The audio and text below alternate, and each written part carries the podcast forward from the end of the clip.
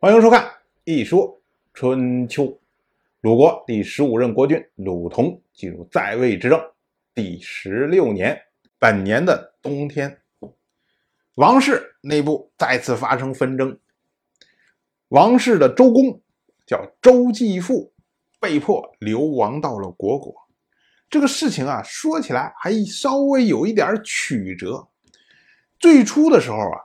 是晋国出兵讨伐王畿内的一个小国，叫做夷国。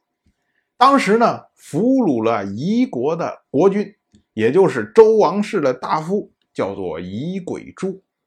夷鬼朱被俘之后啊，王畿中另外有一个小国，叫做韦国。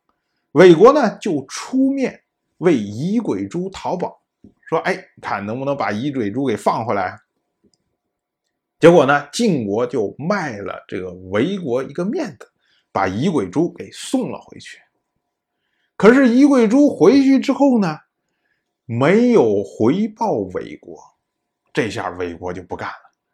魏国说：“你凭什么能回来？是靠的我的力量啊！你怎么回来连个招呼都不打，对吧？你至少懂点人情，你得来点实惠的东西啊！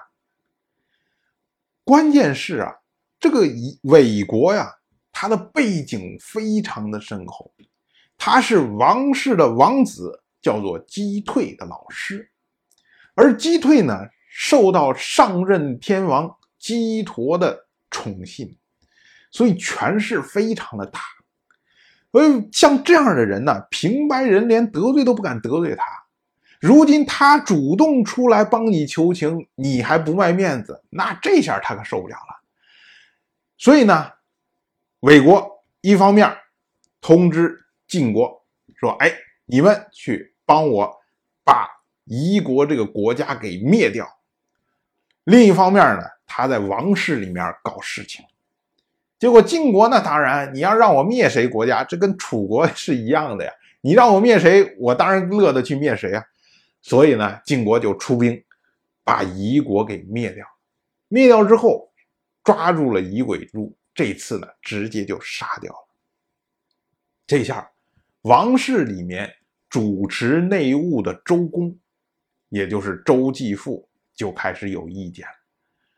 我们之前讲过，以前的时候，王室是由诸侯作为王室的卿士来插手王室事务。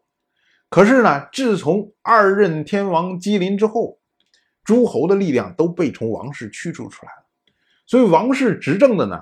要不然呢，就是周公；要不然呢，就是一些受宠的大夫。这次呢，是周公执政。周公一看，你们下面有纠纷，这个没问题呀。但是你们不要闹得要要砍要杀的。像夷鬼珠，他虽然说做事儿不是很靠谱，该回报你的地方他没有回报，这个人不礼貌、不恭敬，对吧？做事不考虑后果，不懂人情。但是不至于是死罪啊！你怎么能往往死里面去整他呢？所以周继父对着魏国发了发牢骚，这下魏国就不干了。魏国凭什么你对我发牢骚啊？